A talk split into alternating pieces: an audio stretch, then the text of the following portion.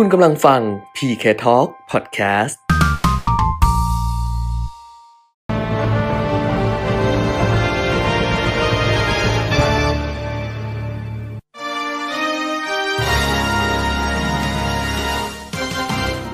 รายการเงินทองต้องรู้ โดยขวัญชนกวุฒิกุลและปิยมิตรยอดเมือง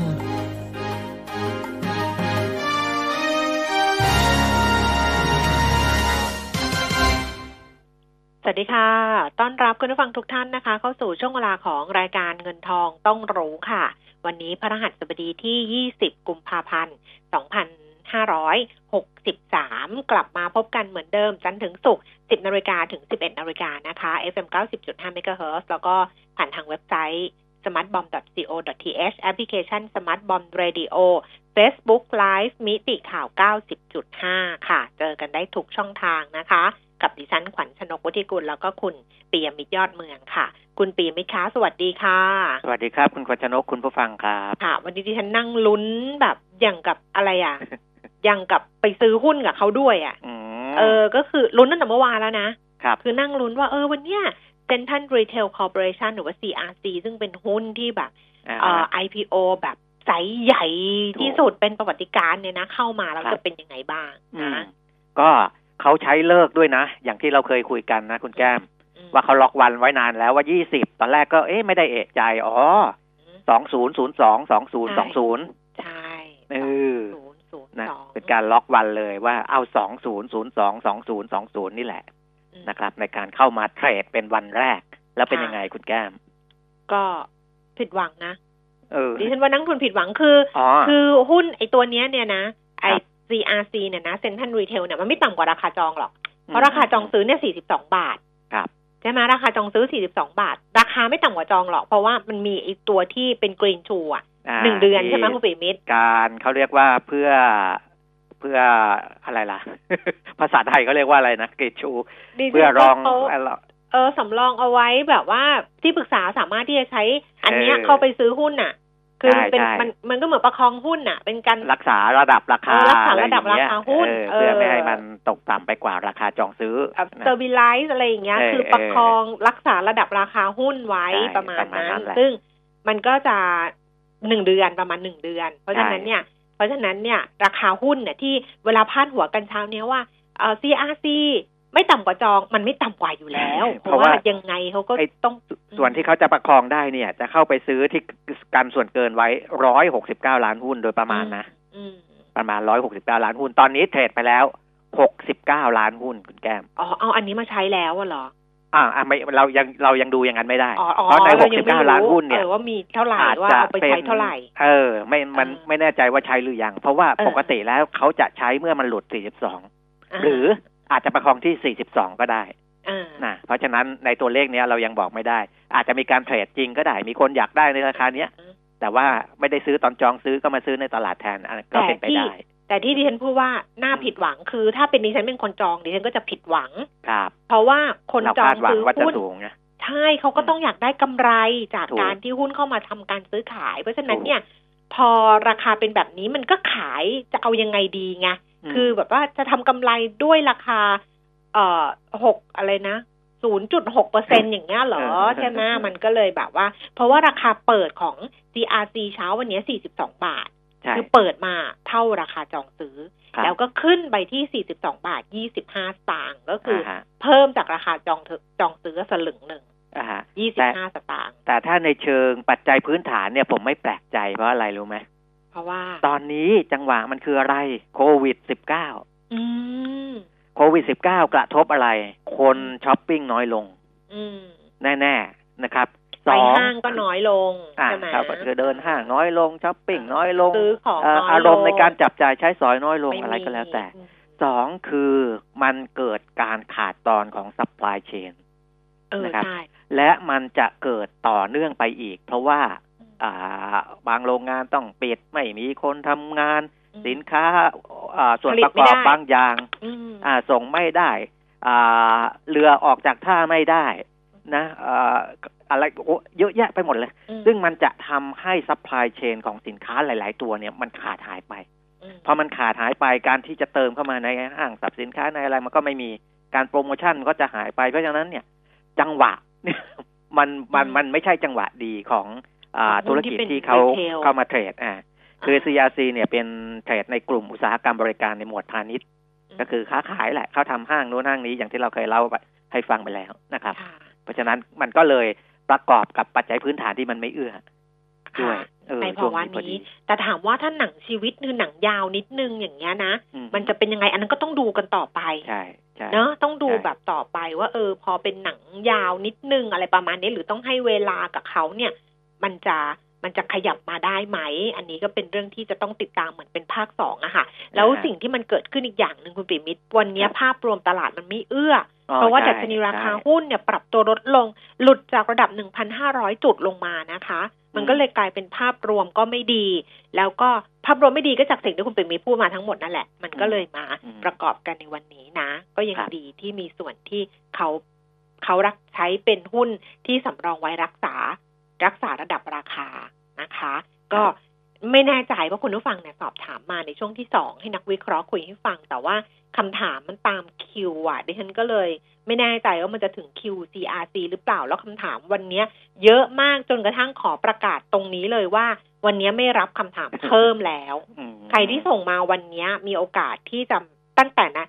ตั้งแต่เรื่องเข้าก่อนเข้ารายการอะ มีโอกาสที่จะไม่ได้รับการตอบจากนักวิเคราะห์เพราะฉะนั้นคุณผู้ฟังไม่ต้องถามมาเลยนะคะ เดี๋ยวรอฟังจากนักวิเคราะห์กันละกัน แล้วอาจจะแซง QCRC ให้นิดนึง ถ้าเกิดว่านักวิเคราะห์เขาสามารถที่จะตอบได้นะ เพราะว่าถ้าเป็นหุ้นใหม่เข้ามาทำการ ซื้อขายวันแรกแบบนี้บางทีเขาก็ ถ้าช่วยขายด้วยก็พูดไม่ได้ หรือว่าถ้าถ้าเกิดว่าเขายังไม่ได้ ไม่ได้ดูข้อมไม่ได้ไม่ไม่ได้ cover อะพื้นฐานไว้เลยไว้อย่างเงี้ยเขาก็ตอบไม่ได้นะอ่าฮะเพราะนั้นก็เอาเท่าที่ได้กันละกัน นะครัคะบอาคุณปีมิตรคราวนี้เดี๋ยวเราจะดูกันว่าสิ่งที่มันเกิดขึ้นนะตอนนี้เวลานี้เนี่ยมันมีเรื่องอะไรกันบ้าง ก็จะไปเริ่มที่ตลาดหุ้นต่างประเทศเมื่อคืนนี้ก่อนนะคะครับดัชนีอุตสาหกรรมดาวโจนส์ค่ะ เมื่อคืนปิดตลาด ปรับตัวเพิ่มขึ้น 115.84 จุดนะคะ ไปปิดที่ 29,348 จุด แล้วก็ NASDAQ เพิ่มขึ้น 84.44 จุด 0.8%ค่ะ S&P 500 เพิ่มขึ้น 15.86จุด0.47%ลอนดอนฟุตซี่ร้อยเพิ่มขึ้น 75 จุด นี่ขึ้นไป 1%กว่าๆนะคะอ่าฮะ CAC 40 ก็เพิ่มขึ้น 54.42 จุด 0.9%ดัคสังเฟิร์ตเยอรมนีเพิ่มขึ้น 107.81 จุด 0.79%ขึ้นกันหมดเลย แต่ว่าใช่ในเอเชียเนี่ยมีทั้งบวกทั้งลบค่ะอ่าฮะโตเกียวนิเกอีเช้านี้ 23,607 จุด เพิ่มขึ้น 207 จุดหังเส็งฮ่องกง 27,457 จุด ลดลงไปร้อยลดลดลงไปตอนนี้ 200 จุดค่ะ 0.7%ส่วนตลาดหุ้นเซี่ยงไฮ้ดัชนีคอมโพสิตนะคะ 2,978 จุดก็เพิ่มขึ้นมา 3 จุดกว่ากว่า 0.13%ค่ะ ส่วนตลาดหุ้นบ้านเราก็บอกไปในเบื้องต้นแล้วว่าวันนี้ดัชนีราคาหุ้น ปรับตัวลดลงมาต่ำกว่าระดับ 1,500 จุดนะคะ ล่าสุด 10นาฬิกา14 นาที 1,497.44 จุดลงไป 8.10 จุด 0.54%มูลค่าการซื้อขาย 18,230 ล้านบาทเซ็ตฟิฟตี้1,005.01 จุดนะคะ ลดลง 6.37 จุด 0.63%มูลค่าการซื้อขาย 1,290 ล้านบาทค่ะ ไปดูหุ้นที่ซื้อขายสูงสุด 10อันดับค่ะ อันดับที่หนึ่งนะคะ ก็คือ หุ้นของ CRC นี่แหละวันนี้นะคะ ซื้อขายไปเนี่ยเกือบเกือบ5,000ล้านบาทแล้วนะคุณปิมิตรอ่าฮะ4,888ล้านนะคะ ราคาหุ้นอยู่ที่42บาทก็เท่ากับราคา IPO ค่ะ อันดับที่2เป็น AOT อันนี้ก็ซื้อขายหนักเหมือนกันนะ4,000กว่าล้านบาทนะตอนเนี้ยใกล้ๆกันกับ CRC นั่นแหละ ราคา 63 บาท 50 ค่ะ ลดลงไป 4 บาท 25 สตางค์ AOT นี่ลงไป6%เลยนะ ธนาคารไทยพาณิชย์ค่ะ ลงไป 4%ตอนนี้อยู่ที่ 98 บาท 25 ลงไป 4 บาท 25 สตางค์ แบม 27 บาท 25 สตางค์ ลดลง 25 สตางค์ปตท 44 บาท ราคาเท่าเดิม K-Bank 137 บาท ลดลง 2 บาทปตทสพ 126 บาท ลดลงไป 1 บาท GPSC 71 บาท 50 ลดลงไป 25 สตางค์ Gulf Energy 178 บาท ลดลงไป 1 บาทนะคะ แล้วก็ CPO 72 บาท ปรับตัวเพิ่มขึ้น 50 สตางค์ค่ะครับอะ ไปดูต่อที่ต่อเนื่องไปเลย ต่อเนื่องไปเลย เดี๋ยวนะ เดี๋ยวก่อนจะไปต่อที่อัตราแลกเปลี่ยนแล้วก็อย่างอื่นเนี่ย คือ หุ้นที่ปรับตัวลดลงเนี่ย ตอนนี้พันสี่ร้อยเก้าสิบเก้าสิบเจ็ดจุดเนี่ยนะคะอ่าฮะก็มีคุณผู้ฟังเนี่ยส่งคำถามเข้ามาในว่าไลน์แอด PK Talk แล้วก็บอกว่ากองทุนที่ถืออยู่ก็คือ LTF เนี่ย มันซึ่ง LTF มันลงทุนในหุ้นใช่ไหมใช่เขาบอกว่าใช่ LTF เนี่ยกองเดิมเนี่ยมันขาดทุนหนักมากเลยอืมมคือจะย้ายกอง เขาบอกอ่าฮะขาดทุนหนักมากขาดทุนไปสามสิบเปอร์เซ็นแล้ว ถามครับว่าจะย้ายกองจะสลับกองทำได้ไหมนะฮะคำตอบก็คือทำได้ เหมือนเดิมอะฮะทำได้เงื่อนไขอ่าเหมือนเดิมอืมทำได้ ทั้งค่ะภายในบลจเดียวกันต่างบลจอะไรทำได้หมด ตอนนี้ธุรกรรมที่ทำได้กับ LTF นะคะ ที่บลจเขาอนุญาตให้ทำมี3ธุรกรรมก็คือครับการขายคืนหน่วยลงทุนของ LTF นะคะ แล้วก็2ก็คือการสับเปลี่ยนหน่วยลงทุนเข้าหรือออก ระหว่างกลุ่ม LTF ด้วยกันเนี่ย ภายใต้บลบลจเดียวกัน3ก็คือสับเปลี่ยนหน่วยลงทุน LTF เนี่ยนะคะ ระหว่างบลจนี้กับบลจนี้แบบโยกโยกไปบลจอื่น แต่เป็นกอง LTF เหมือนกันเนี่ย อันเนี้ยครับทำได้อยู่นะ ก็อ่าฮะเรียนตอบคุณผู้ฟังไปเลยนะคะนะฮะอัตราแลกเปลี่ยนเช้าวันนี้ดอลลาร์บาทก็อ่อนค่าลงไปเนี่ย 0.4เปอร์เซ็นต์นะ คุณปิยมิตรนะคะอืมไปอยู่ 31 บาท 30สตางค์นะ เมื่อเช้าลงไปเนี่ย 30 สามสิบเอ็ดบาทสามสิบสตางค์ตอนนี้ก็แถวๆนี้แหละสามสิบเอ็ดยี่สิบเก้าสามสิบเอ็ดสามสิบเนี่ยนะคะ ราคาทองคำหนึ่งพันหกร้อยเก้าเหรียญต่อออนซ์ค่ะ ทอนออกมาแล้วสองหมื่นสามพันเจ็ดร้อยห้าสิบสองหมื่นสามพันแปดร้อยห้าสิบราคาน้ำมันขยับขึ้น เบรนท์นี่ขึ้นไปห้าสิบเก้าเหรียญสี่สิบเอ็ดเซนต์ต่อบาร์เรลเพิ่มขึ้นยี่สิบแปดเซนต์เวสต์เท็กซัสย่อลงมาเล็กน้อยห้าสิบสามเหรียญสี่สิบแปดเซนต์ลงไปหนึ่ง เซนต์ดูไบเป็นราคาเมื่อวานนะคะ 57 เหรียญ 38 เซนต์ขึ้นมาเหรียญ 20 เซนต์ต่อบาร์เรลค่ะ ก็น้ำมันอันนี้เป็นนี่ค่อยๆ ขึ้นบ้างขึ้นแรงบ้างนี่เอ่อหกวันติดต่อกันแล้วนะอืมอืมเมื่อวานเมื่อวานเขาประกาศขึ้นราคาดีเซล ขึ้นเออจะมาขึ้นเมื่อวานขึ้นเฉพาะดีเซล มีครับผลเช้าวันนี้แหละอ่าอ้าวเดี๋ยวคุณปิยมิตรก่อนคุณปิยมิตรจะไปเรื่องของอะไรนะ เรื่องของข่าวเรื่องของประเด็นต่างๆ ที่มันเกี่ยวข้องกับตลาดหุ้นกับอะไรต่างๆ นานาเนี่ยอ่าเมื่อวานน่ะมีหลาย ๆ ท่านที่ดิฉัน ดิฉันทำมาสองวันแล้วทำมาตั้งแต่วันจันทร์วันจันทร์กับวันพุธก็คือดิฉันใช้ manual อะ คือปกติเนี่ย LINE Ad มันเป็นมันเป็น broadcast broad อ่าอ่า broadcast คือ คือยิงไปแล้วก็ส่งไปให้กับไปให้กับทุกคนครับก็คือมันเป็น auto เป็นกลไก auto แต่ว่า พอเราเราไม่ได้เราไม่ได้ทำแบบนั้นไม่ได้ broadcast แล้วเนี่ยดิฉันก็ใช้วิธี manual ก็คือดิฉันนั่งส่งเองดูละครตอนเย็นน่ะ แล้วก็ส่งส่งส่งส่งไป ปรากฏว่าดูแล้วไม่ work มันเป็นการกระทำที่เหนื่อยเปล่าอืมเพราะว่าเข้าใจแล้วว่าเราก็เหมือนกันบางทีไลน์แอดมาเราไม่ได้อ่าน ดิฉันก็ดูเพราะอันนี้จะเห็นเลยว่าใครอ่านไม่อ่านไงแล้วปรากฏว่าที่ฉันส่งไปเนี่ยสี่สิบห้าสิบอ่านสักสิบอะที่เหลือสี่สิบหรืออะไรเงี้ยไม่มีใครดูเลยคือเก้าสิบเปอร์เซ็นไม่มีใครไม่มีใครสนใจดิฉันเลย ตอนอืมตอนบอร์ดแคสต์ออโต้เนี่ยเราไม่รู้ไงแต่ตอนเนี้ยพอเราแมนนวลเนี่ยเรารู้เลยไงแล้วก็คนส่งกลับมาขอบคุณอะไรเงี้ยมีสักห้าคนมอย่างเงี้ย ดิฉันก็เลยเลิกทำอืมตั้งแต่วันนี้ดิฉันก็จะไม่ทำแล้ว เพราะว่ามันเหนื่อยเปล่าแล้วมันนิ้วล็อกเลยอะเพราะว่ามันต้องกดไปเรื่อยๆเลยประมาณเนี้ยอืมก็จะใช้วิธีเดิมก็คือถ้าขอมาดิฉันส่งให้อ่าฮะ เออ ถ้าขอมาถ้าส่งมาว่า ขอรายการย้อนหลังด้วยค่ะ ขออันนู้นอันนี้ด้วยดิฉันส่งให้แต่ถ้าเกิดเงียบๆเงี้ยก็ดิฉันก็ยอมให้เงียบแล้วเพราะว่านี่ปวดนิ้วไปหมดเลยวันเนี้ย นิ้วล็อกไปหมดออเพราะฉะนั้นขออเป็ภันยนะคุณผู้ฟังไม่จำเป็นต้องทำขผู้นาดนั้นเนาะอืมเออเออไม่ลองทำดูไงลองทำดูเออเผื่อดีอะไรอย่างเงี้ยเราก็ต้องลองหลายๆอย่างใช่ไหมใช่เผื่อดีใช่เออก็นั่งลองทำดูโอ้โหเนี่ยแบบเมื่อคืนนอนนวดนิ้วตัวเองแบบโอ้ไม่ไหวแล้วนี่หว่าแล้วก็ลองดู feedback ว่ามียังไง เข้าไปดูอ้าวไม่ไม่มีใครอ่านแบบอะมีอะมีคนอ่าน ก็อ่านอืมอ่านสักสิบอะไรอย่างเงี้ยแล้วก็ส่งติ๊กเกอร์กลับมาขอบคุณอะไรประมาณห้าซึ่งในนั้นก็อาจจะเป็นคนที่ฟังรายการสดอยู่แล้ว ไม่ต้องฟังย้อนหลังก็ได้อะไรประมาณนี้เออเพราะเราไม่รู้ไงว่าใครฟังสดย้อนหลังหรืออะไรใช่ไหมก็ไม่ทำแล้วนะคะ เพราะว่าเหนื่อยอะเออทำแล้วทำถ้าทำแล้วได้ผลแล้วแบบเฮ้ยมันโอเคอะไรอย่างเงี้ย มันไม่เหนื่อย แต่ถ้าเกิดทำแล้วแบบมันโยนตังค์ลงไปสองแสนล้านอะ ไม่ได้พูดถึงรัฐบาลนะ พูดถึงโยนตังค์กระตุ้นเศรษฐกิจสองแสนล้านเออเงียบจอมอย่างเงี้ยโอ้ยมันเหนื่อยเปล่ามันเสียดายก็เลยอ่าฮะไม่ทำไม่ทำนะคะอ้าวอะแล้วก็แล้วก็อีกเรื่องหนึ่งก็คือว่าจะพูดสามวันซ้อน เดี๋ยวให้คุณปรีมิตรว่าเรื่องข่าวไปยาวๆนะ ขอเรื่องตัวเองอีกเรื่องหนึ่งก็คือว่า วันอาทิตย์นี้บอกไปเมื่อวานบอกไปแล้ว วันอาทิตย์นี้อย่าลืมนะคะ เอาสั้นๆ 23 กุมภาพันธ์ ไปเจอกันที่เซ็นทรัลปิ่นเกล้ากับงานกรุงศรี Money Festival ล่าสุดเนี่ยนะเขาเพิ่ม คือดิฉันเนี่ยขึ้นเวทีบ่ายสามโมงครึ่งถึงห้าโมงเย็นอืมแล้วก็จะมีคุยกับคุณแวร์โซอะ ซึ่งเขาเป็นดารานักแสดงแล้วเขามีปัญหาเรื่องหนี้เรื่องอะไรอย่างเงี้ยครับเออคุณแวร์โซเขาจะมาแชร์ประสบการณ์ให้ แต่ก่อนหน้าดิฉันกับคุณแวร์โซเนี่ย ปรากฏว่าเขาเอาหมอช้างมา แล้วจะมาเช็คไอ้ดวงการเงินอะไรอย่างเงี้ยอาฮะเออ ตั้งแต่ตอนบ่ายสอง เพราะฉะนั้นก็เรียนย้ำอีกครั้งหนึ่งละกันเผื่อใครว่างแล้วก็อยู่แถวแถวๆ เซ็นทรัลปิ่นเกล้านะคะ ไปเจอกันวันอาทิตย์นี้ 23กุมภาพันธ์ช่วงบ่ายๆก็ไปถึงแล้วล่ะ ก็ไปเจอกัน เจอคุณเปียมิตรด้วยอ่าอ่าฮะหมดธุระดิฉันและเรื่องคุณเปียมิตรแล้วคราวเนี้ยอ้าวนะก็เอ่อตลาดหุ้นโลกที่เขาดีขึ้นก็สองปัจสองปัจจัยหลักนะครับอืมปัจจัยเดิมๆนะ แต่ย้ำอีกทีก็คือ ความกังวลในโควิด -19 ลดน้อยลง กับเรื่องที่จีนเขาก็พยายามอัดฉีดทุกวิธีทางนะ ทั้ง อัดเงินผ่านตลาดซื้อคืนพันธบัตรบ้างลดอัตราดอกเบี้ย เงินกู้ให้กับภาคธุรกิจ ภาคประชาชนอะไรต่างๆ ก็ค่ะว่ากันไปนะครับ แต่บ้านเราก็ยังกังวลกันเหมือนเดิมนะเรื่องของภาวะเศรษฐกิจเรื่องของอาอัตราการขยายตัว ซึ่งตอนเนี้ยมันก็อ่ามีหลายหน่วยงานพยายามปรับคาดการณ์อัตราการเติบโตทางเศรษฐกิจที่ปรับเป็นทางการนะ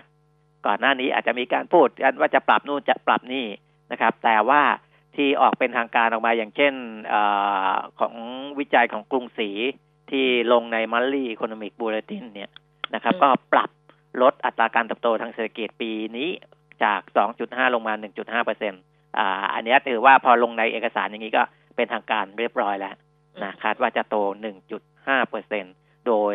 เขาก็จะใส่อ่าสมมติฐาน อะไรต่างๆ ลงไป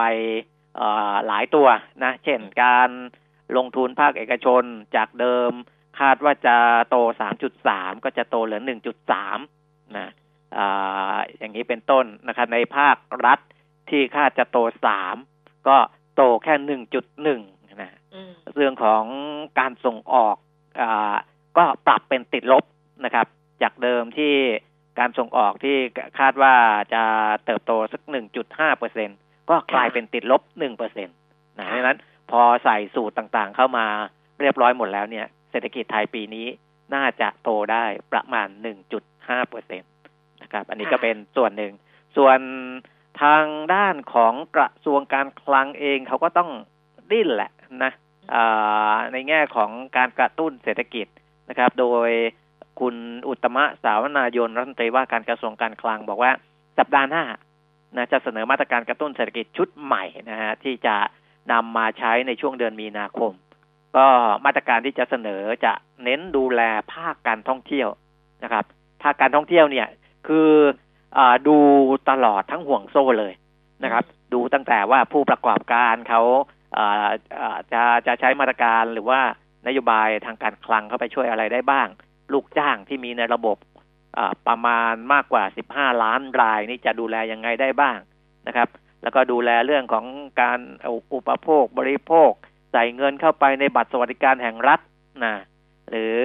มาตรการชิมช็อปใช้ระยะที่สี่นะเฟสสี่เนี่ยนะครับค่ะอันเนี้ยก็จะให้ออกมาเพื่อที่จะมีเม็ดเงินเข้าไปสู่ระบบเศรษฐกิจได้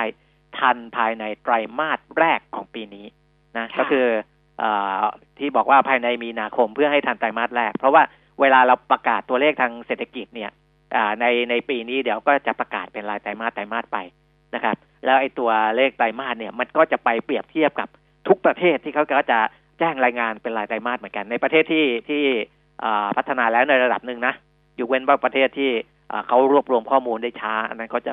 จะยังไม่อัปเดตเป็นรายไตรมาสนะครับ เพราะฉะนั้นเนี่ยจะกระตุ้นในไตรมาสแรกเลยประมาณนี้นะครับ คุณอุตตมะนะรัฐมนตรีอุตตมะบอกว่า มาตรการที่จะออกมานี่รับรองว่าปังแน่นอนนะแล้วก็จะมีผลต่อเศรษฐกิจในทันทีนะครับอืมนะอืมส่วนเรื่องเนี่ยงบประมาณปี 2563 ซึ่งเป็นเออปัญหาล่าช้าเนี่ยอ่าเออดรอุตตมะบอกว่าไม่เกินเดือนมีนา น่าจะออกมาใช้ได้นะครับ จะได้ใช้แล้วใช่ไหม ใช่ใช่ใช่นะก็จะมีเม็ดเงินลงทุนใหม่ประมาณแสนล้านบาทเข้าสู่ระบบเศรษฐกิจ ไม่เกินเดือนพฤษภาคม นะครับอืมตอนนี้อ่ากระทรวงการคลังก็สั่งการให้หน่วยงานรัฐวิสาหกิจต่างๆ เตรียมพร้อมพื่อเบิกจ่ายเงินลงทุนปี 2563 นะอืมอันนี้ก็เป็นแพ็คในหนึ่งนะ ซึ่งอืมอ่าอันนี้เข้าใจได้ เพราะว่าภาครัฐเองเนี่ยอยู่อ่าช่วงเนี้ยยิ่งเศรษฐกิจมีปัญหาอะไรจะอยู่เงียบๆไม่ได้นะอืมเราอาจจะต้องได้ยินคนของคึกคักภาครัฐคึกคักออกมาพูดอะไรพวกเนี้ยบ่อยหน่อยเยอะๆเออใช่ต้องพูดเยอะเออๆอืม นะเพื่อสร้างความเชื่อมั่น หรือเพื่ออ่าจริงจริงๆสร้างความเชื่อมั่นนั่นก็เรื่องหนึ่งค่และทำให้มันเกิดผลในทางปฏิบัติจริงนั่นคืออีกเรื่องหนึ่งนะก็ต้องทำให้ได้ด้วยนะครับค่ะอะมันก็ยากอะมันก็ยากเหมือนเราพูดเราเคยพูดในรายการว่าเหมือนเข็นเข็นครกหนักๆอะเนาะครับแบบขึ้นเขาที่มันชันๆ ตอนเนี้ยเนี่ยนะ แต่ดิฉันเป็นคนชอบโพสต์ Facebook ไงคุณปิ่มมิตรแล้วไอ้อ่า Facebook เนี่ยเขาก็จะมี มีมีย้อนอดีตอะเห็นไหมว่าวันนี้เมื่อปีที่แล้วเราอะไรอย่างเงี้ยอ่าเมื่อสามปีที่แล้วอะ ในรายการนี่แหละ เราคุยกันเรื่องแบบเนี้ยตอนนั้นคุยกับคุณวีระเนี่ยนะมันยังใช้ได้เหมือนเดิมเลยนะคุณเปรมมิตรก็คือว่า สิ่งที่คุณวีระพูดตอนนั้น พูดมาสามปีที่แล้วนะคือเอ่อเศรษฐกิจอะเหมือนกับเรือที่บรรทุกของหนักๆอะบรรทุกครับข้าวสารอะบรรทุกข้าวสารหรือบรรทุกทรายอะ เห็นเรือบรรทุกทรายไหมแน่นๆเต็มลำมาเลยนะ แล้วก็หนักๆนะแล้วปรากฏว่าพอล่องเข้าแม่น้ำมา น้ำมันแห้งครับ มันมีแต่โคลนอืมมันก็ติดเสียคราวเนี้ยใช่ป่ะอืมมันก็มันก็เหงือกแล้วมันก็ไปไม่ได้ไงเพราะฉะนั้นถ้าเกิดว่าจะไปให้ได้ก็ต้องรอน้ำขึ้นอืมเรียนว่าสิ่งที่เขากำลังทำอยู่เขาก็คงเหมือนกับว่า เติมน้ำเออเออเออใช่เติมน้ำใช่อะแต่ตอนนี้เนี่ยพอเติมไปเติมน้ำไปในโคลนเนี่ย ไม่รู้เหมือนกันว่ามันจะมันน้ำมันจะพหรืออว่าหรือเปเติล่ามน้ำในทะเลทรายอย่างเงี้ยนะโอ้โหเออเหมือนแบบตายลยะเติมไปก็สุดเติมท้าไปเท่าไหร่ยก็วึบเอามาวึบวึบเออเออเติมไปเท่าไหร่ก็วึบวึบวึบแล้วก็ไอเรือนี่ก็ยังติดอย่างเงี้ยอยู่เหมือนเดิมโอ้แล้วก็น่าแต่เขาก็ป็นห่วต้องทำอะสี่เขาอาก็ต้องซีทำเหมือนกันนะ เติมไปเท่าไหร่นี่ก็ท่าทางจะเอาไม่อยู่นะ เติมไปเท่าไหร่หลุดเพราะว่าเรียบร้อยแล้วนะ หลุดจอเอามหเรีลุยดบร้อยแล้วหลุดแล้วหลุดแล้ว เพราะว่าเพราะว่าที่คุณปิ่มมิตรเคยบอกใช่ไหมคะว่ามันไม่เกี่ยวกับระยะเวลาแต่มันเกี่ยวกับจำนวนหุ้นที่เขาใช้สำหรับสำหรับการเข้าไปประคับประคองใช่ไหมใช่คือถ้าใช่ถ้าร้อยหกสิบเก้าถ้าล้ามันนหมดหุ้นไปก่อนเนี่ยเขาจะไปเออประคองเพิ่มเนี่ยมันก็ไม่ไหวนะ เพราะว่าเออไปซื้อแล้วไม่รู้จะไปซื้อให้ใครนะค่ะพอร้อยหกสิบเก้าล้านหุ้นเนี่ยซื้อแล้วก็ไปไปไปคืนให้กับอ่าที่เขายืมมาได้ ค่ะนะเพราะฉะนั้นเทรดตอนเนี้ยเทรดไปแล้วร้อยสามสิบหกล้านหุ้น เออร้อยสามสิบหกล้านหุ้นนะคะเออแล้วก็มูลค่าการซื้อขายเนี่ยห้าพันเจ็ดร้อยสิบล้านบาทนะ ราคาเนี่ยสี่สิบเอ็ดบาทเจ็ดสิบห้าสตางค์ก็ลดลงไปยี่สิบห้าสตางค์ต่ำกว่าราคาจองซื้อไปอืมนะต่ำกว่าราคาจองซื้อไปสลึงหนึ่ง นี่อืมเดี๋ยวนี้พูดสลึงสองสลึงเนี่ยเด็กรุ่นใหม่ไม่รู้จักเพราะฉะนั้นเนี่ยเอ่อการประคองเนี่ยเมื่อกี้ผมสังเกตดูแล้ว ฝั่ง bid ฝั่ง offer เนี่ย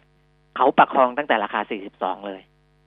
นะอืมตั้งแต่ราคา 12เนี่ยตั้งมันมันมันต้องดูราคาฝั่งซื้อฝั่งขายมันจะเห็นใช่ว่าเขาประคองตรงไหนอะคือดูที่ตัว volumeมคือที่อัดแน่น ๆ เลยเนี่ย ก่อนหน้านี้อัดแน่น ๆ ที่ 42 แต่เอาไม่อยู่อืมเอาไม่อยู่ แล้วมันหลุดลงมาเนี่ย ตอนเนี้ยอ่าก็ไม่ไม่เชิงอัดแน่นเท่าไหร่ละก็คือค่อยๆค่อยๆหยอดเข้าไปหยอดเข้าไปนะครับ แต่ถ้าเอ่อ มันแรงขายมันยังเยอะมันก็อาจจะต้านไม่อยู่นะจะนนั้นต้องก็อ่าว่ากัจะนไปรูดอยู่เดี๋ยวให้นักวิเคราะห์เข้าไปว่ากันอีกทีโอ้โหดัชนีมันไปนี่แล้วนี่ใช่ดัชนีมันลงไปสิบหกจุดโอ้โหดัชนีมันลงไปพันสี่ร้อยพันสี่ร้อยแปดสิบแปดจุดอ๋อตอนนี้เออ มันอะรูดไปพร้อมกันไงมันก็อาจจะเออต้านไม่ไหว แล้วก็ SET fifty เนี่ยมันหลุดพันไปเลย โอ้ SET fifty โอ้หลุดพันไปแล้ว ตอนเนี้ย เก้าร้อยเก้าสิบเจ็ดจุดลงไปสิบสามจุดอ้าวหนึ่งจุดสามห้าเปอร์เซ็นต์เอาตอนเนี้ยไปทั้งคู่ทั้งไปทั้งเออที่เลยคือตัว SET Index SET fifty แล้วก็ CRC ไปด้วยกันหมดเลยทั้งแถบเลยอืมอืมอ้าวเอออะว่าคุณพระคุณเจ้าไปช่วยนี่ถ้ามีถ้ามีเงินเนี่ยนะ ก็อืมต้องไปซื้อ RMF แล้วอะตอนเนี้ยอ๋อใช่ใช่ถ้ามีเงินใช่ต้องซื้อ ARM คนที่ซื้อ RMF เออก็ต้องซื้อ RMF แล้ว เพราะว่าเออไอ้ตัว SSF มันยังไม่ออกมาทำงานอืมอืมก็ต้องเป็น RMF ไปก่อนครับ ถ้าอย่างเงี้ยนะแต่ก็คือพดาวไม่ไซมีด์เงินไอไอไอระดับราคาข้างล่าง มันพอจะมีแนวรับบ้างแล้ว มันล่ะมันพอเห็นเออมันแต่ว่าเห็มันแล้วมันว่าก็ถ้าไปดูทางเทคนิคเนี่ยเดี๋ยวให้นักวิเคราะห์เขาว่าอีกทีก็ได้มันก็ยังมีว่าอ่าแนวรับที่แน่น ๆ เนี่ยอ่าต่ำกว่านี้อยู่ เพราะว่านะครับเพราะว่ามันอาจจะเสียเซนติเมนต์ไปแล้วไงเออถ้าอย่างเงี้ยใช่ไหมใช่ตลาดมันเสียทรงอะ มันต้องใช่ดูว่าต่อไปมันจะเป็นยังไงเอออืมนะคะนะครับคุณผู้ฟังที่ถามเข้ามาเรื่อง RMF เรื่อง SSF เนี่ยนะครับ เอ่อวันนี้ก็มีท่านหนึ่งถามมาคุณปิ่มมิตรเดี๋ยวขอเป็นนิดนึงกันละกันอือฮึคือตอนเนี้ย SSF มันยังไม่ออก ก็เข้าใจว่าเขากำลังคงออกแบบกันอยู่ว่าจะเป็นยังไงนะคะครับแล้วก็ถามว่าตัวเองจะซื้อระหว่าง SSF ที่มาแทน LTF หรือว่าซื้อ RMF ดี ดูจากอายุ 43 อายุ 43 ถ้า SSF ใช่ไหม Super อ่า10 Saving ปี Fund ก็10ปีก็อืม53ก็ขายได้ครับแต่ถ้าเกิดเป็น RMF ก็คือต้องไปขาย55บริบูรณ์ใช่ ก็อันเนี้ยก็เลือกเอาละกันสองปีอะเออสองปีก็จะซื้อ S S F ก็ได้ครับแต่ว่าตอนนี้ยังซื้อไม่ได้ เพราะมันยังไม่มีออกมาแค่อ่านั้นเองอะนะฮะเพราะว่ามันมันลักษณะกองเคยบอกไปแล้วว่ามันคล้ายๆกันแหละ มันขายกันนะเพราะว่าเขาออกแบบได้ทุกอย่างค่ะจะมีหุ้นกี่เปอร์เซ็นต์จะมีตราค่ะสารหนี้กี่เปอร์เซ็นต์จะมีอะไรเงี้ย นะค่ะมันออกแบบขายกัได้นหมดเออแล้วก็มีคุณพี่อีกท่านหนึ่งถามมานานมากแล้วพอดีไลน์แอดเนี่ยมันเปลี่ยนหน้าไปก็เลยอืมหาคำถามไม่เจอแล้วเขาก็โละเหมือนโละไปรอบหนึ่งเลยอะค่ะครับคุณพี่ท่านนั้นถามว่าเออเมื่อก่อนซื้อ LTF กับซื้อ RMF ใช่ไหมอืมซื้อได้สองตัวเนี่ย เต็มที่เลยคือล้านหนึ่งอืมใช่ไหมเพราะ LTF ก็คือห้าแสน RMF ก็คือห้าแสนก็คือล้านหนึ่งแต่ไม่เกิน แต่ละกองก็คือไม่เกินสิบห้าเปอร์เซ็นต์ถ้าหลุดจากอัน ถ้าห้าแสนไม่เกินสิบห้าเปอร์เซ็นก็ซื้อได้เต็มห้าแสนถูกไหมคะอืมคราวนี้เนี่ย พอเลิก LTF ไป แล้วคุณพี่เขาบอกว่าเขาเนี่ยเอ่อ RMF อะเขาจะไปลดหย่อนทางไหน เพราะ RMF เนี่ยเขาซื้อเต็มที่ไปแล้ว เต็มพิกัดไปแล้วอืมมันไม่ได้ไงเพราะว่า S S F เนี่ยมันต้องเอาไปคำนวณรวมกับตัว RMF ใช่ เพราะเขานัดมันเป็นจัดก้อนเป็นประเภทเดีเดียยววกักันนเป็นกองทุนเพื่อการออมเหมือนกัน ใช่อืมมันเป็นก้อนเดียวกันแต่นี้เออถ้าเกิดว่า แล้วแล้วเพดานมันห้าแสนเหมือนเดิมไหมจำไม่ได้อะใช่ไหมใช่เพดานมันห้าแสนเหมือนเดิมอ่าแต่ถ้าอ่าเกิดคุณพี่ไม่ได้ซื้อ คือคุณพี่เนี่ยดิฉันไม่แน่ใจว่าคำว่าเต็มไปแล้วเนี่ยเต็มที่ห้าแสนหรือเต็มที่สิบห้าเปอร์เซ็นเพราะว่าถ้าเต็มที่สิบห้าเปอร์เซ็นมีรูมนะคะ เนื่องจากว่าเกณฑ์ใหม่คือสามสิบเปอร์เซ็นอ่าใช่เออสามสิบเปอร์เซ็นก็ยังซื้อได้ถึงสามสิบเปอร์เซ็นดิฉันเนี่ยจะได้ประโยชน์เพราะได้สามเมื่อก่อนดิฉันซื้อไม่เต็มอยู่แล้วไงอืมดิฉันก็จะได้สามสิบเปอร์เซ็นเพราะฉะนั้นถ้าแต่ถ้าเต็มห้าแสน คือเต็มห้าแสนแล้วจบแล้วค่ะ ไม่ได้แล้วอ่าฮะนะไม่ได้แล้ว แต่ถ้าเกิดคำว่าเต็มคือเต็มที่สิบห้าเปอร์เซ็นเนี่ยยังได้อีก เพราะว่ามันมีให้ได้ถึงสามสิบเปอร์เซ็นตอนนี้ที่เขาเปลี่ยนไปนะ เข้าใจตามนี้อะเรื่องอ่าน FLTF SSF ตอบไปทีเดียวเลยละกันครับค่ะอะส่วนอ่าข่าวสารอีกเรื่องหนึ่งเนี่ยอืมอ่าคุคุณผู้ฟังคงจะรับทราบกันไปเยอะแล้วล่ะรถที่ขายครึ่งราคานี่ขายดิบขายดีมากโอ้โหนะ เห็นไปแห่เออไปกันจนแบบว่า เพราะเขาลดเขาคือคือ GM อะผู้ผลิตแล้วก็จำหน่ายเชฟโรเลตใช่ไหมครับเขาก็ประกาศว่าเขาจะเลิกผลิตแล้วก็เลิกจำหน่ายด้วยครับใช่ไหมคะเออ ในจประริเทงศๆเนี่ยไทยเขาประกาศมา อ่า เกือบปีแล้วนะตั้งแต่ปีอ๋อที่แล้วละอ๋อ แต่มันนะจะมีผล เออ แต่ว่า อ่า คนก็ไม่คิดว่า คือคนที่ไปซื้อก่อนหน้านี้เนี่ยอืมในช่วงที่เขาหลังเขาประกาศมาแล้วเนี่ยเขาก็ยังขายได้บ้างนะก็ขายได้บ้าง แต่ว่า อ่าก็คนที่ไปซื้อก่อนหน้านี้คงไม่คิดว่าจะมีมหกรรมอืมซูเปอร์เซลล์อืมนะในช่วงนี้ขายครึ่งราคาอะไรอย่างเงี้ยอืมนะครับ แต่ว่าอายอดอาขายที่มันถล่มทลายเนี่ย มันก็สะท้อนว่าคนกลุ่มหนึ่งยังมีกำลังซื้ออืมนะครับ เช่นเดียวกับอสังหาริมทรัพย์เนี่ยอ่าถามว่าที่เขายังมีค้างสต็อกอยู่หรือที่จะออกใหม่มีกำลังซื้อไหมก็มีนะครับ แต่อีกส่วนหนึ่งก็มีเรื่องของอาเขาเรียกว่าบ้านล้านหลังอะในโครงการของอาทอสธนาคารอาคารสงเคอาราะคารห์สงเคราะห์เออค่ะนะซึ่งทางคุณชัดชัยสิริไลกรรมการผู้จัดการธนาคารอาคารสงเคราะห์เนี่ยบอกว่าความต้องการที่อยู่อาศัยในระดับที่บอกว่าเป็นโครงการบ้านบ้านบ้านล้านหลังในราคาอ่าไม่เกินหนึ่งล้านบาทเนี่ยยังมีอยู่สูงนะครับ จะเห็นได้ว่าจากยอดขอสินเชื่อในรอบ 14 เดือนที่ผ่านมา ทอสมีผู้ยื่นขอสินเชื่อในโครงการบ้านล้านล้านหลังสูงถึงเดือนละพันล้านบาทนะอืมประมาณแสดงว่าความต้องการที่อยู่อาศัยในระดับนี้เนี่ยมีสูง เพราะฉะนั้นทอสก็เตรียมเสนอกระทรวงการคลัง พิจารณาขยายเพดานวงเงินโครงการบ้านล้านหลังเนี่ย จากหนึ่งล้านบาท ให้ขยายเป็นราคาสักล้านสองนะขึ้นมาอีกสักสองแสน นะครับอ่าเพื่อที่จะรองรับอ่าความต้องการอาของของของผู้ที่ต้องการที่อยู่อาศัยเนี่ยได้มากขึ้นนะครับ ตอนนี้ที่ขายดีๆนะก็อ่ามีทั้งในกรุงเทพปริมณฑลแล้วก็ค่ะต่างจังหวัดบางจังหวัดนะครับ ซึ่งก็ทอสอนุมัติไปแล้ว 22,463 ราย คิดเป็นวงเงินกู้ 15,988 ล้านบาทนะครับ จากค่ะยอดที่ยื่น มา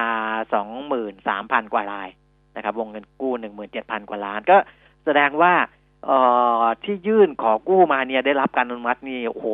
เกือบหมดเลยนะอืมเป็นส่วนใหญ่นะครับ ที่ยื่นเข้ามาในโครงการนี้นะแล้วก็คาดว่าวงเงินสินเชื่อที่ได้รับอนุมัติไว้แล้วเบื้องต้นห้าหมื่นล้านบาทเนี่ย จะสามารถใช้ได้ไปจนถึง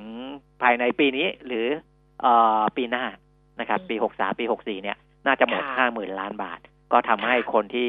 อ่าต้องการมีที่อยู่อาศัยได้มีที่อยู่อาศัยเพิ่มมากขึ้นค่ะอะกลับไปที่เรื่องรถนิดนึงได้ไหมยบ้านครับแล้วก็รถของคู่กันเมื่อสักครู่คุยเรื่อคงรับ GM เรื่องเชฟโรเลตนะใช่ล่าสุดเนี่ย อันนี้ตัวเลขล่าสุดเลยนะ สภาอุตสาหกรรมอ่าฮะแห่งประเทศไทยเนี่ยเขาเปิดเผยยอดขายรถยนต์ แล้วก็ยอดส่งออกรถยนต์ เดือนมกราคม ยอดขายรถยนต์ในประเทศในประเทศนะคะ เดือนมกราคมเนี่ยอยู่ที่เจ็ดหมื่นหนึ่งพันหกร้อยแปดสิบแปดคัน อันเนี้ยลดลงจากช่วงเดียวกันของปีที่แล้วเนี่ยแปดจุดสองเปอร์เซ็น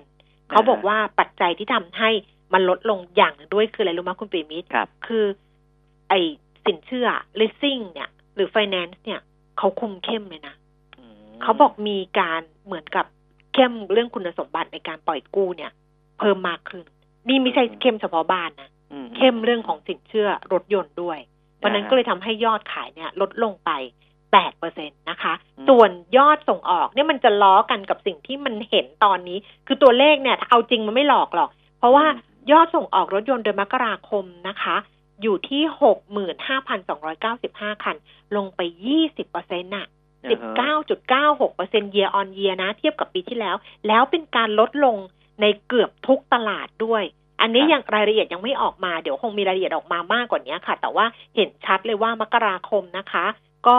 ทั้งยอดขายในประเทศลดลงประมาณแปดเปอร์เซ็นใช่ไหมยอดส่งออกลดลดลงเกือบเกือบยี่สิบเปอร์เซ็นอืมแล้วก็สภาอุดเนี่ยเขาบอกด้วยว่า GM เลิกผลิตและขายในไทยเนี่ย ไม่กระทบการผลิตรถยนต์ในปี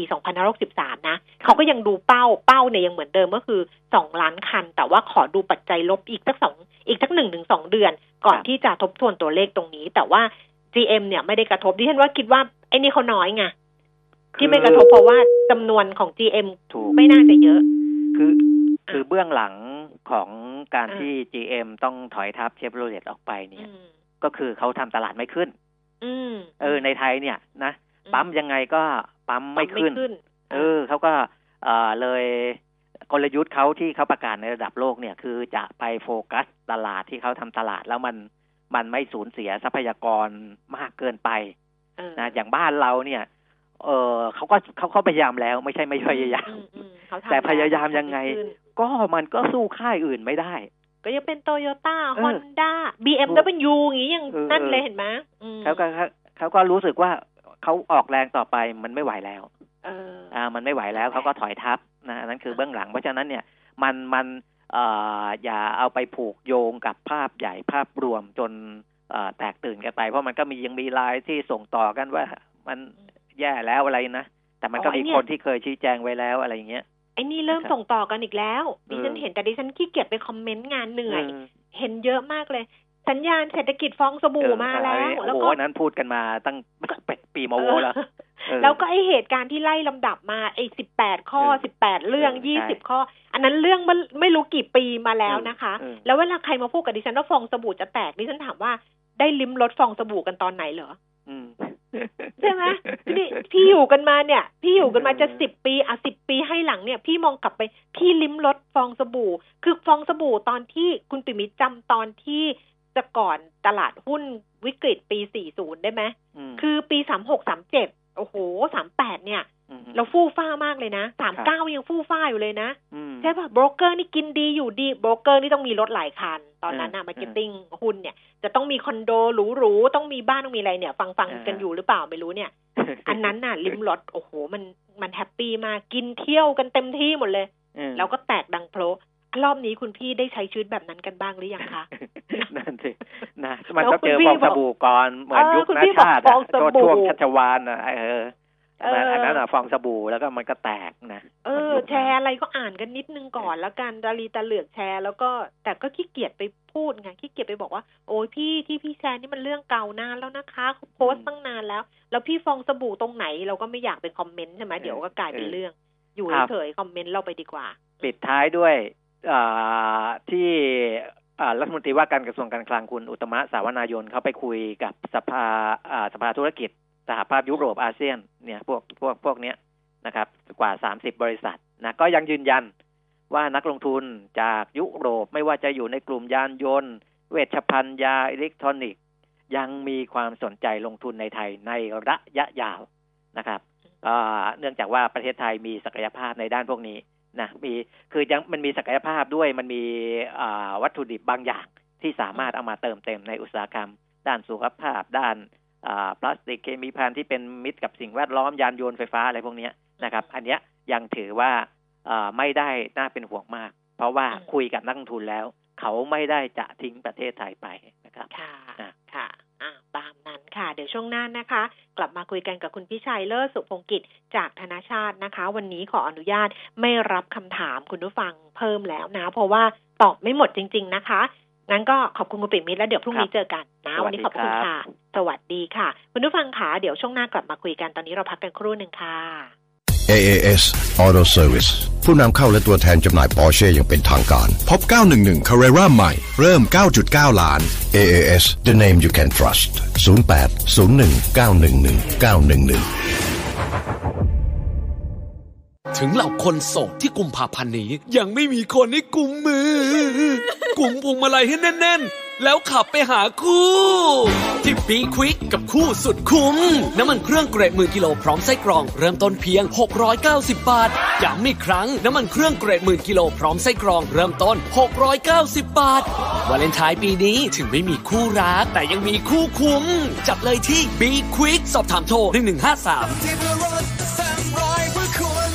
AAS Auto Service ผู้นำเข้าและตัวแทนจำหน่ายปอร์เช่อย่างเป็นทางการ พบคาเยน e Hybrid ใหม่ เริ่ม 6.3 ล้าน AAS looking after you and your car 08 01 911 911 เพิ่มพลังให้เครื่องยนต์ของคุณ ตอบสนองทุกการขับเคลื่อนอย่างสูงสุด ด้วยเวลลอยนิวตรอน Super Common Rail น้ำมันเครื่องสังเคราะห์ชั้นนำที่ได้มาตรฐาน API CK4 ช่วยให้เครื่องยนต์สะอาด ประหยัดเชื้อเพลิง เพิ่มกำลังรอบได้อย่างเต็มที่ เหมาะกับเครื่องยนต์ดีเซล common rail ของรถกระบะและ SUV ตอบสนองทุกการใช้งานของเครื่องยนต์ด้วยเวลลอยนิวตรอน Super Common Rail กระป๋องสีทอง เวลลอย ลื่นเหลือล้น ทนเหลือหลายจับทุกประเด็นร้อน จับทุกข่าวดัง จับมาเล่า จับมาคุย ในรายการ จับข่าวมาคุย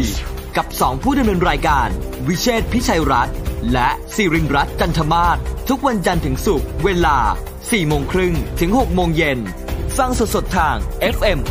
90.5 ออนไลน์ www.smartbomb.co.th และ on mobile application Smart Bomb Radio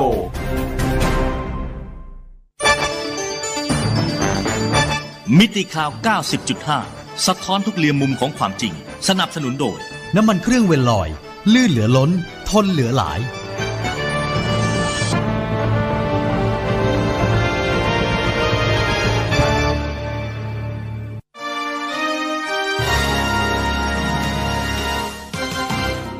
รายการเงินทองต้องรู้ โดยขวัญชนกวุฒิกุลและปิยมิตรยอดเมือง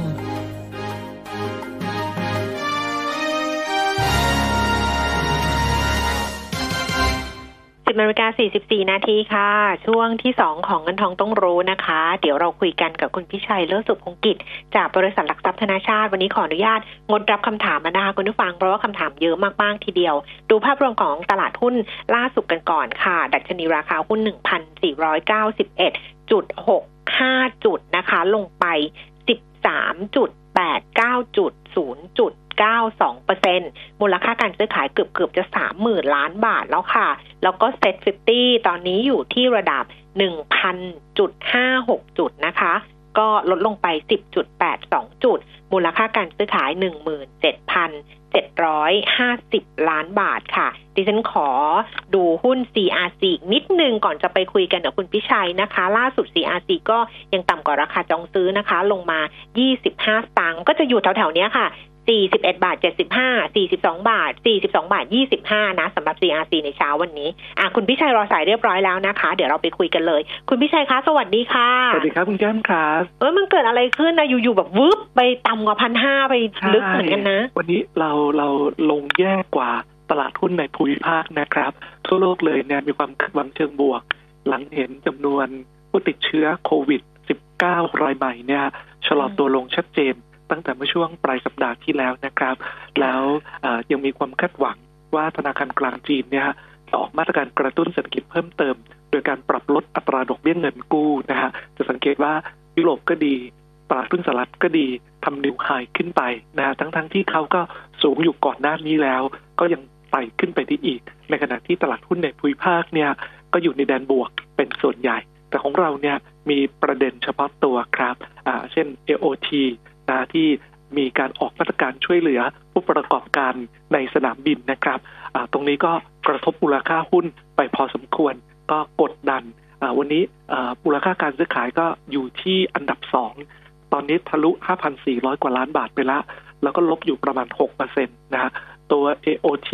ตัวเดียวเนี่ยก็ฉุดตลาดไปประมาณ 5 จุดครับอืมนะแล้วนอกจากนั้นอย่างไทยพาณิชย์เองเนี่ย วันนี้ก็อืมเอ่อลงไปเกือบสี่ลเปองร์เยเซ็นอะต์นะครับ ก็เป็นประเด็นใช่เฉพาะตัวเช่นกัน คือเมื่อวานเนี้ยมีการเก็งกำไร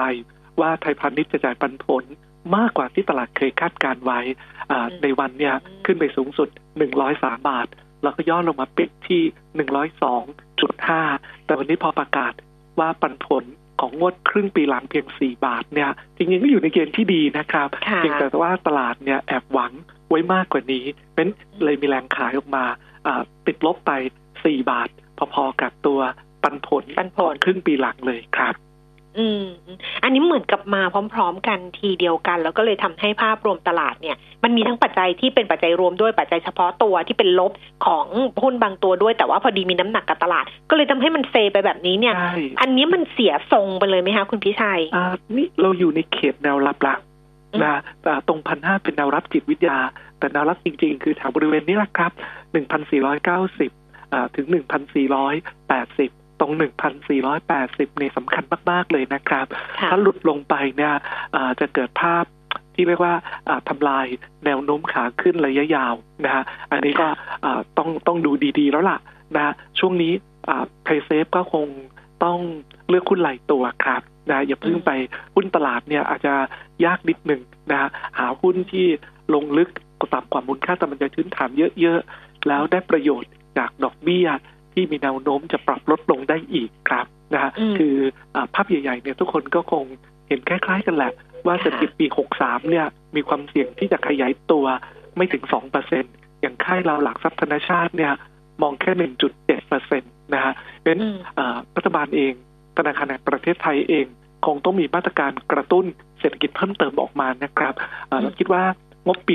63 เมื่อสามารถเบิกจ่ายได้เนี่ยในราวต้นเดือนมีนาคม รัฐบาลคงมีมาตรการกระตุ้นเศรษฐกิจเพิ่มเติมออกมา เช่นเดียวกันธนาคารแห่งประเทศไทย แม้จะลดดอกเบี้ยไปครั้งหนึ่งแล้ว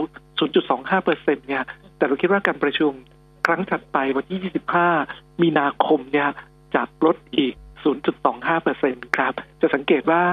บอลยู10 ปีของรัฐบาลไทยเนี่ยลงมาอยู่ประมาณสัก 1.13เปอร์เซ็นต์นะฮะอืมซึ่งก็เป็นระดับที่ต่ำสุดเป็นประวัติการก็ได้สะท้อนความคาดหวัง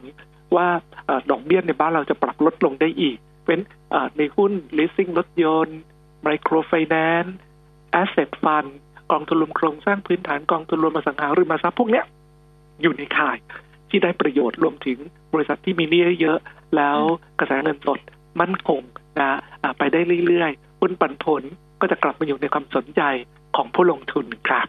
อืมอ่าลองเลือกดูกันละกัน วันนี้คำถามเยอะมากๆค่ะ แต่ว่าคำถามที่ถามมากที่สุดก็คือ CRC ตอนนี้ไม่แน่ใจว่าจะคอมเมนต์ได้ไหมว่า CRC อืมน่าซื้อไหมน่าเก็งกำไรไหมแนวโน้มเป็นยังไงอะไรแบบเนี้ย ครับ CRC เนี่ย earning consensus เนี่ยอยู่ที่ประมาณ1บาท50ต่อหุ้นนะอันนี้ได้รวม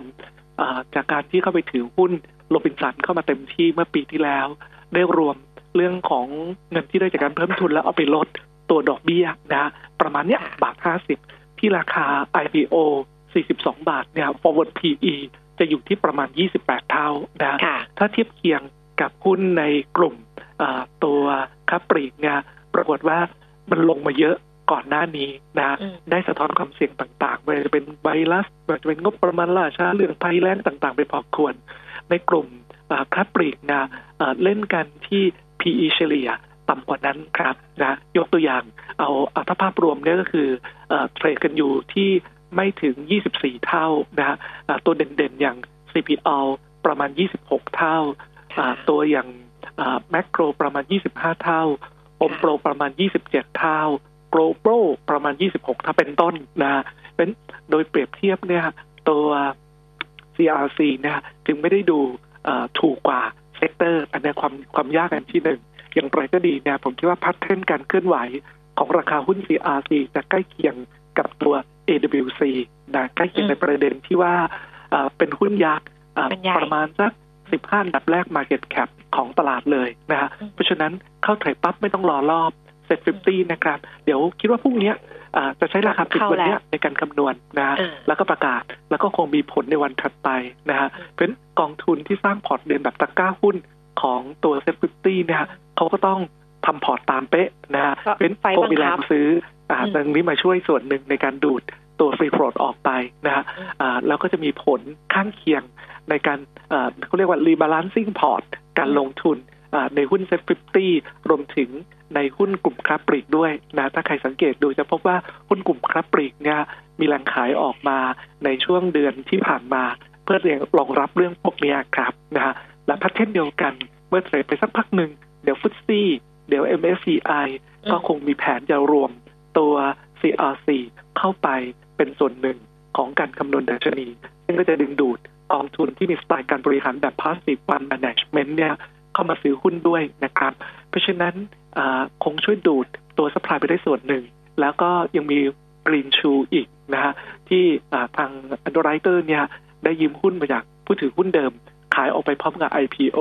ถ้ามันต่ำกว่า 42 บาท เขาก็คงจะหาจังหวะในการซื้อคืนอีกทีหนึ่งนะฮะเพราะนั้นคิดว่าถึงแม้หุ้นจะอยู่ PE จะสูงกว่าค่าเฉลี่ยของ sector นะฮะแต่ด้วยแรงหนุนของการถูกรวมเข้าไปในตัว SET fifty และดัชนีสำคัญสำคัญ แล้วก็ตัว greenshoe ที่หาจังหวะซื้อหุ้นคืนอยู่เนี่ยน่าจะประคองตัวได้ แต่ว่าเมื่อผ่านไปสักระยะหนึ่งแรงซื้อพวกนี้หมดลงเนี่ย ก็จะเคลื่อนไหวตามสภาพละ ให้ดูตัวอย่าง AWC ครับ ค่ะ ค่ะ เอาละค่ะ ชัดเจนนะคะ ไปต่อที่อีกท่านหนึ่งก็คือ ท่านนี้ถามว่า IRPC แนวโน้มเป็นยังไงครับ ก็เหนื่อยเหมือนกับหุ้นปิโตรเคมีแล้วก็ลงกลั่นอื่นๆนะฮะก็คือว่าเผชิญกับภาวะที่เอ่อเอ่ออุตสาหกรรมเนี่ยล้นตลาดทำให้ตัวสเปรดของตัวปิโตรเคมีแล้วก็ลงกลั่นเนี่ยอยู่ในเกณฑ์ที่ต่ำกว่าค่าเฉลี่ยระยะยาวเยอะ ตอนไตรมาสสี่เนี่ยก็ถือว่าอยู่ในเกณฑ์ที่ต่ำมากอยู่แล้วนะครับ จะสังเกตหลาย ๆ ตัวเนี่ยรายงานขาดทุนจากการดำเนินงานเลย แต่ไตรมาสหนึ่งเนี่ยดูถ้าจะแย่กว่าไตรมาสสี่ด้วยซ้ำเนื่องจากลูกซ้ำเติมจากเรื่องของการแพร่ระบาดของไวรัสนะครับที่ทำให้ดีมานจากประเทศจีนเนี่ยเรียกว่าหดหายไปเลยนะครับออย่างไรก็ดี เราก็ยังเชื่อว่าเป็นเพียงสถานการณ์ชั่วคราวครับ เมื่อจีนเนี่ยเริ่มกลับมา อ่าทำธุรกิจตามปกติ โรงงานเริ่มเปิดกันเต็มที่มากกว่านี้ สถานการณ์ของสเปรด ทั้งโรงกลั่นทั้งปิโตรเคมี ก็จะค่อยๆ เริ่มฟื้นตัวขึ้นนะฮะ RPC เองเนี่ยก็เหมือนกับหุ้นโรงกลั่น แล้วก็ปิโตรเคมีตัวอื่นๆ ที่ถอยลึกลงมาต่ำกว่ามูลค่าอ่าทางบัญชีละนะฮะ ตอนนี้มูลค่าทางบัญชีของตัว IRPC เนี่ยอ่าเดี๋ยวผมดูตัวเลขนิดหนึ่งค่ะล่าสุดก็จะอยู่ที่ ประมาณ 4 บาทนิดหนึ่งนะฮะตอนนี้ก็คือประมาณ 0.7 เท่าของมูลค่าตามบัญชีครับนะฮะซึ่งก็ค่ะคงสะท้อนความเสี่ยงต่างๆเยอะพอสมควรแล้วล่ะนะอ่าคนที่จะเล่นหุ้นตัวนี้ก็คงต้องต้องมองไกลๆหน่อยนะว่าอ่าไตรมาสหนึ่งไตรมาสสองคงจะย่ำแย่นะ แล้วด้วยสถานการณ์แบบนี้อ่าปันผลก็คงหวังได้ยากนะครับ อย่าไปดูตัวเลขอดีตนะฮะอ่าราคาหุ้นอยู่ที่ใกล้ ๆ โลเดิม แต่หลุดลงมานิดนึงโดยซ้ำไปนะเน้นซื้อให้ปลอดภัยเนี่ยก็ก็คงจะใช้วิธีตั้งหลักให้ลึกกว่านี้ครับนะฮะค่ะ ถามหุ้น UV นะคะ บอกว่าต้นทุน 6 บาทสำหรับ UV ได้ปันผลมาแล้ว 1 บาท เอายังไงดีทำไมราคาลงมามากคะแต่ตัวนี้เผอิญไม่ได้จัดทำบทวิเคราะห์ครับแต่ว่าถ้าอยู่ทางเทคนิคอย่างเดียวเนี่ยเขาข้ามเนี่ยทางเทคนิคก็เป็นขาลงชัดเจนครับ ได้ได้งั้นข้ามไปเพราะเราไม่มีบทวิเคราะห์ support นะคะคุณผู้ฟัง SPRC เก็บสะสมได้ไหมที่ราคาเท่าไหร่คะก็เหมือนเหมือนกับตัว IRPC IRPC นะความเห็นเดียวกันเลยนะครับค่ะนั้นก็รอซื้อตอนช่วงย่อครับเอ่อค่ะตอนคิดว่าไม่น่าจะหลุด low เดิมนะครับ low เดิมเนี่ยอยู่แถวๆเจ็ดบาทหกสิบครับตอนนี้อยู่แปดบาทแปดสิบนะอ่าก็เป็นโรงกลั่นที่ดีตัวหนึ่งเพียงแต่ว่าอยู่ในอุตสาหกรรมที่ตอนนี้เหนื่อย และสถานการณ์นี้ก็คงจะเหนื่อยต่อไปในช่วงหนึ่งถึงสองปีข้างหน้า แต่หลังจากนั้นจะค่อยๆฟื้นตัวขึ้น เพราะฉะนั้นถ้าใครจะซื้อเนี่ยต้องเงินเย็นแล้วก็ตั้งหลักว่าจะถือสักสองสมปีขึ้นไปครับ ค่ะ TVO น้ำมันพืชไทยแนวต้านเท่าไหร่ครับ รอขายอยู่ TVO ค่ะอืมก็อันดีขึ้นมาเรื่อยๆ เลยนะครับเอ่อพยายามจะตอนเนี้ยแนวต้านคือยอด30บาทนะฮะซึ่งขึ้นไปทดสอบ แล้วไม่ผ่านแล้วก็ถอยกลับลงมาอยู่นะฮะ30บาทเป็นแนวต้านสำหรับรอบครับ ค่ะ TMB แบงก์ทหารไทยจะลงอีกไหมครับ จะรอซื้อแหมอันนี้ก็ถือว่าลงเยอะละสัญญาณทางเทคนิคไม่ดีนะ หลุดเอ่อตรงบาท40ลงมาทำโลใหม่นะอะถ้าตอบทางเทคนิคก็ดอกไม่ดีนะ แต่ถ้าในแง่มูลค่าหุ้นเนี่ยพูดได้ไม่ไม่ค่อยถนัดปากนะอ่าเผอิญเป็นกลุ่มเดียวกัน กับธนาชาตินะครับ แต่ก็ให้เป็นข้อมูลแล้วกันว่าอืมถ้าเทียบกับมูลค่าตามบัญชีเนี่ยตอนนี้อยู่ที่อ่าไม่ถึง 0.7 เท่าอะครับนะแล้วตัวหุ้นเองก็อ่าปันผลก็อยู่ในเกณฑ์ที่ใช้ได้นะครับ ประมาณ 5%นะนั้นทางเทคนิคอาจจะดูเซนะแต่ราคาหุ้น 0. ต่ำกว่า 0.7 เท่าของมูลค่าตามบัญชีไปแล้วครับ ค่ะ ขอแนวต้าน OSP โอสถสภาค่ะ น่าจะรอขายอยู่อืมตอนนี้ดูเซนะครับ ก็เป็นหุ้นคับปริกตัวหนึ่งนะที่ที่ถูก rebalancing port อยู่ณขนาดนี้เอ่อสั้นๆ เนี่ยติดอยู่แถว 44 ครับอืมนะตอนนี้ตอนนี้อยู่ที่แนวรับ trend line แถวแถว 42 50 ครับ ค่ะ เกิดอะไรขึ้นกับหุ้นโรงไฟฟ้าเอ่อกันกุลทำไมราคาไม่ขยับเหมือนโรงไฟฟ้าอื่น ๆ ดีกริมถือไว้ใกล้ขาดทุนแล้วจะขายเลยดีไหมคะอ่า ตัวสามโรงไฟฟ้าหลักที่เล่นกันรุนแรงตั้งแต่เมื่อปลายปีที่แล้วกราฟ GPSC บิกริมนะแม้ทุกตัวจะมีโอกาสในการได้กำลังการผลิตใหม่เพิ่มเติมเข้ามา และมี growth prospect ที่ดีเนี่ย